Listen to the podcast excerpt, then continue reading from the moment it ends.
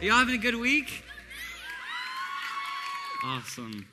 Okay, so my name's Nate Maiwald. I'm a, thanks, guys. Um, my name's Nate Maiwald. I'll be a senior this year at Johns Creek High School. Go Gladiators! Awesome. So, um, a little bit about me. Uh, I grew up in Decatur, Georgia, which is about half an hour away from here. Um, and then about six years ago, I moved up here to Perimeter, and uh, I graduated from Perimeter Christian. Go Eagles! Um, so uh, I love to play soccer. I love to fish, and uh, I really love my family. Um, but before I get too much into that, uh, let me just pray for us. Lord, thank you so much for Gold Rush. Um, just this awesome week long celebration of you, Lord. Um, thank you for all the amazing things you've, do, you've done and that you're going to continue doing this week. Um, Lord, would you please take away my nerves and let everything that uh, comes out of my mouth be of you? Um, and that anything that isn't, that would just be completely forgotten, Lord.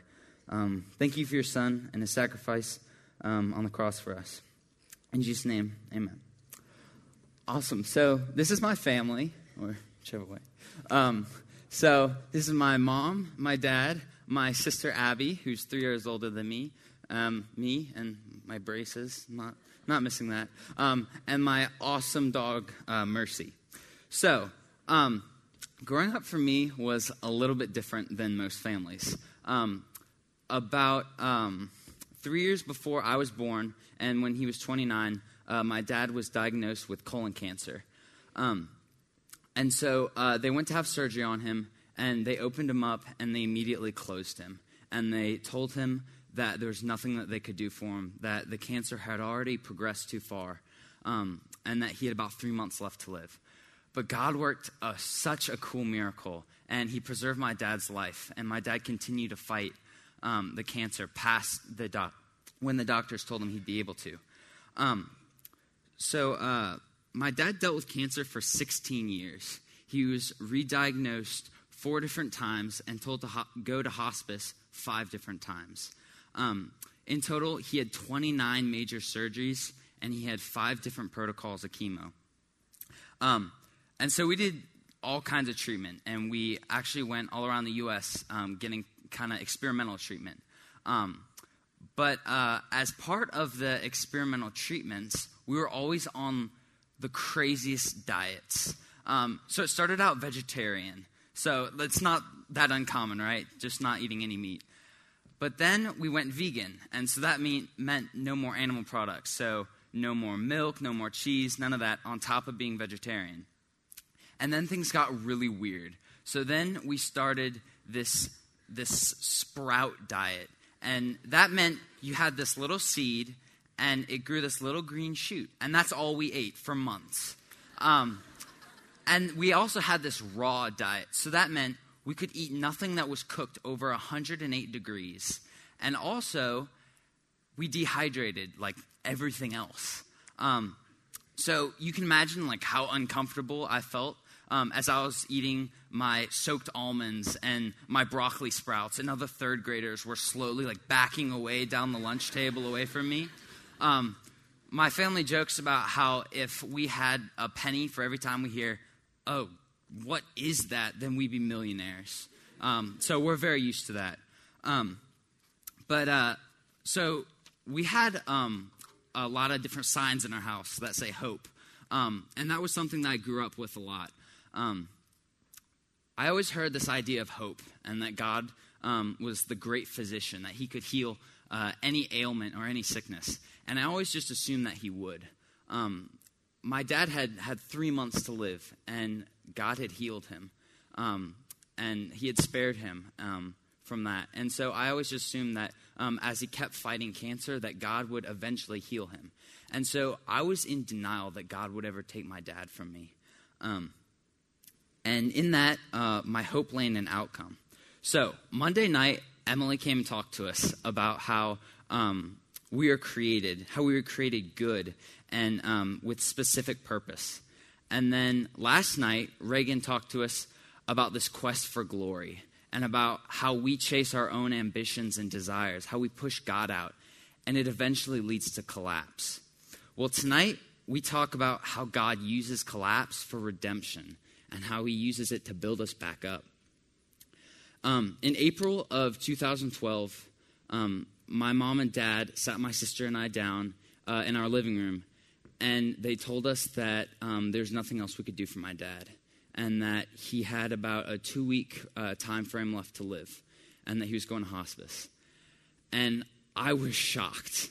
I had this idea that my dad was always going to be healed, and that despite being told time and time again that um, he was going to hospice, that he would still live. And so when we got told that there was nothing we could do, there wasn't any experimental, there was nothing left, it shocked me. And so when I found out the news, I stood up and I walked out of my house. And then I began to run. And I just sprinted down our street. And I didn't care where I was going, I don't care what I was about to do. I just wanted to get away from my problems. Um, in the Bible, uh, God asked this prophet Jonah to go to um, this uh, really dangerous city to go preach called Nineveh. And Jonah is so against it. And so he gets on a boat and he sails away. And that was me. I wanted nothing to do with what God was about to do. Um, so after running miles, and I had no idea where I was, I was lost. Uh, I eventually just collapsed in a ditch. And I just lay there and I cried and I was so angry and bitter at God. And I started to yell at him, to ask him these questions. It started out with, God, why me? I thought I was a good person. I thought that because of who I am, I got to live an easy life. And then I started asking other ones, God, what could possibly good come out of this? This situation, it sucks. So why does this have to happen? I thought you were good, God. How could a good and just God let this happen? And then my final question was God, why? Why would you let this happen? And then God said to me, not out loud, but quietly and clearly in my heart, because I love you. Because I love you.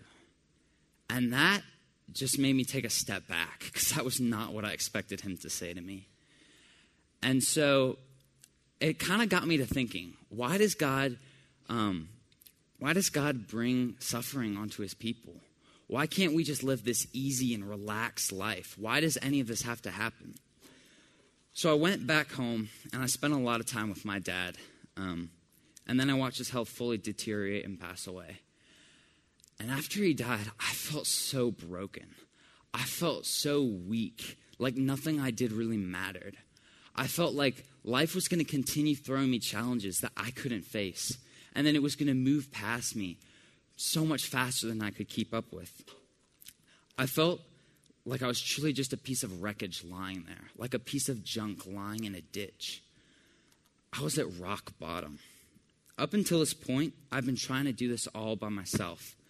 But now I felt utterly and entirely broken, like there was nothing else I could do to piece my life back together. I, I looked like that tower. Like every single part of me was just scattered, and I had no idea how to pick it up, how to put it back together. But this is where God found me. I saw that I could no longer do this alone. And it was through this hardship that I learned one of the most valuable lessons that it's while we're at our weakest that that's the time that we realize our intense need for God. When we have collapsed, we're incapable of piecing our lives back together but God, the master architect, can. I saw how broken I was and how tainted I am on my own, and that really hurt me, and it made me feel guilty at first. But it was through that that I saw God's love for me. That despite how low I was, how broken, how filthy and sinful I am, that God still loves me. And He loved me enough to send His one and only Son to die on the cross for me just so that I can have a relationship with him, so that when God looks down and he sees me, he sees his son living inside of me. Okay, so C.S. Lewis is one of my favorite authors, and he illustrates this struggle. Yeah, yeah, C.S. Lewis. so, uh, so he illustrates this struggle for control um, in his third book of the Chronicles of Narnia series, The Dawn Treader. So I don't know if y'all love the Chronicles of Narnia series. Yes? Okay, so um, for those of you who don't know, and you definitely need to read them and see the movies because they're awesome. Um, so for those of you who don't know, the Chronicles of Narnia series are uh, these Christian-based books that revolve around um, these children from our world who get sucked into uh, the fantasy world of Narnia by Lewis's representation of Christ, whose name is Aslan and is a lion. Um, and so this particular book is all about this boy named Eustace who gets sucked into Narnia and is rescued by this ship called the Dawn Treader. And it's exploring these unknown seas of the East. And so when he gets there, Eustace hates everything and he complains about everything. And everybody who goes to Narnia loves Aslan. But Eustace hates him because Eustace is quite the know it all. He needs to let everybody know that he knows everything about everything.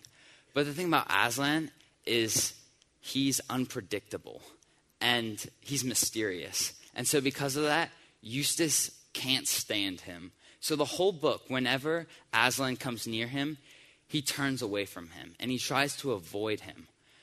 Um, so, at this particular part in the book, um, Eustace uh, sneaks away from the crew who's repairing uh, the Dawn Treader, the ship, um, on uh, an uninhabited island.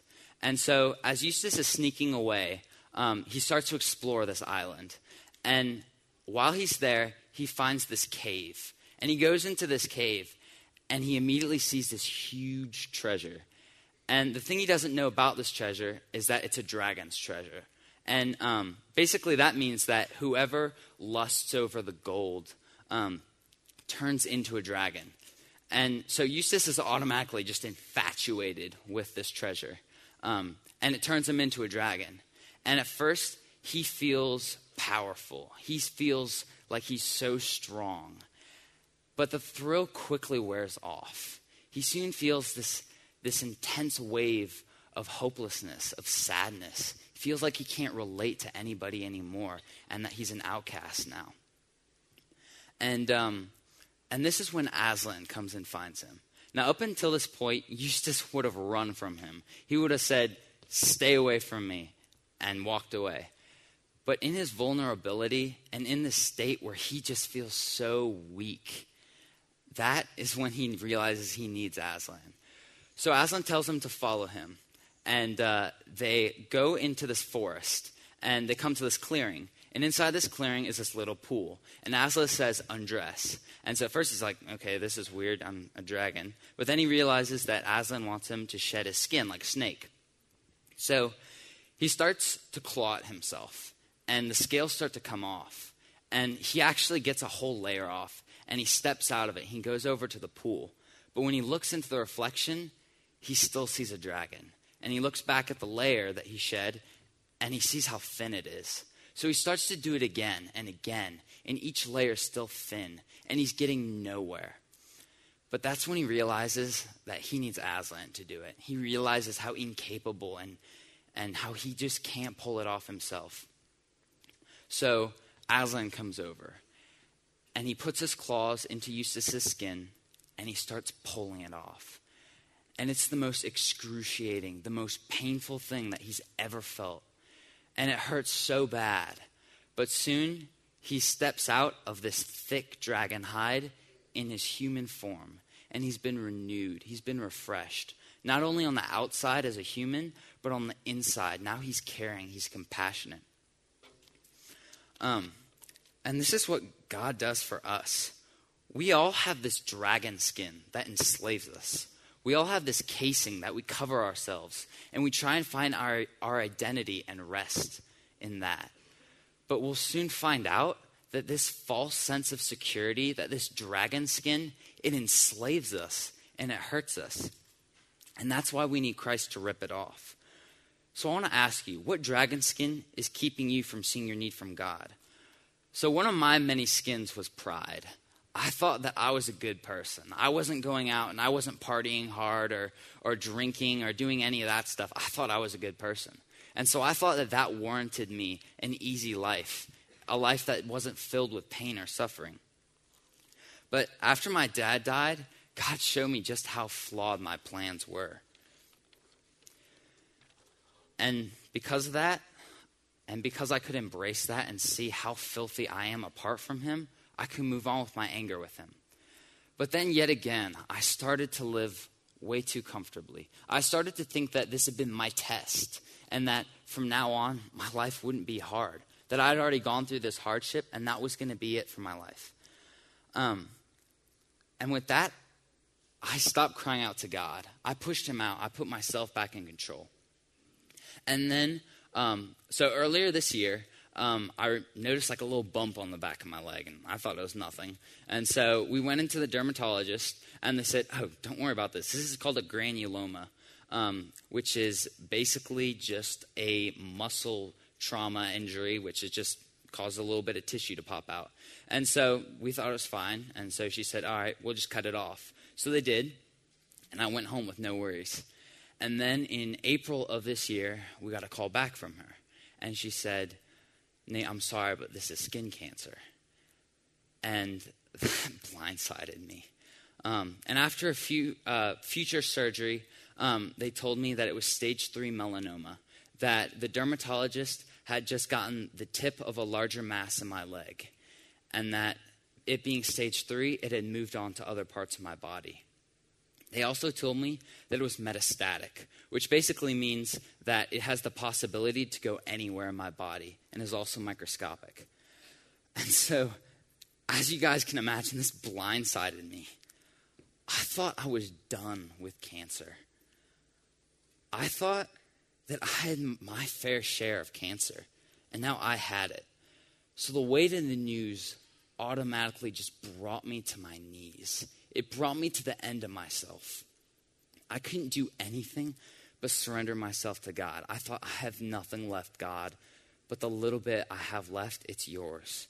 Because I'm tired of trying to control my own life. Every time that I try and put myself in control and push you out, I lose all my hope. And with that, my hope shifted from an outcome, from a situation that I couldn't dictate, to having my future in the arms of an all knowing and all powerful God. So, this year in my discipleship group, um, we've been studying the book of Romans. And Romans 12 gave me a lot of hope after being diagnosed. Um, it says, I appeal to you, therefore, brothers, by the mercies of God, to present your bodies as a living sacrifice, holy and acceptable to God, which is your spiritual worship. Do not be conformed to this world, but be transformed by the renewal of your mind, that by testing you may discern what is the will of God, what is good and acceptable and perfect. So, this idea of a living sacrifice had a really neat impact on me. And I think it's so cool because as we present our bodies as a living sacrifice, God burns away our impurities. But, guys, that's the thing. It hurts to get burned. It does not feel good when God tears off our dragon skin, but we need it because unless He does, we remain impure. So, God's been showing me that when I first asked Christ in my heart, I was only asking Him into a small part of it. I only wanted Him to be there when it was, um, when it was nice for me. But now that I've given it all to Him, I see just such a great value in that. I felt like I needed to hold on to as much as I could in my life. But again, once I let it go to God, I was comforted by the fact that my future is with Him. So, what is it that you're hanging on to? What is it that you're not willing to surrender fully, but maybe you know you should? And although my future health plans, they're not secure here on earth, I'm comforted by the fact that my eternity is in the arms of God. God's plan is so cool because collapse not only makes us stronger and it makes us more like Him, but it allows us to show others the love of Christ, what is good, what is acceptable, and what is perfect. Collapse is inevitable in all of our lives, whether it's the end of a relationship that we've been holding on to tightly or disappointment at school, we're all going to collapse. We're all going to become wreckage. But in Christ, we're beautiful wreckage. In fact, God uses our hardship and our collapse to strengthen us. In 2 Corinthians 12, 9 through 10, he says, My grace is sufficient for you, for my power is made perfect in weakness. Our brokenness and our insufficiency is where God's power is perfect. He doesn't say where when we're in easy times, that's when it's made perfect. He says when we're weak, when we feel broken, that's when it's perfect. We can have hope in weakness because we know God is working. We can have hope because Christ died for us and now lives inside of us. We can have hope because collapse creates a foundation that's rooted inside of Him. And because of what He's done on the cross and in my life, I, not, I now not only understand hope, but I have it. Because although we may find ourselves lost and we may find ourselves in a ditch, God uses that for something amazing. If y'all pray with me. Lord God, thank you so much that you never leave us in our brokenness and our wreckage. That because of your love for us, we're beautiful wreckage. Thank you for who you are and your unending grace. Lord, give us a safe rest of the week. In Jesus' name, amen.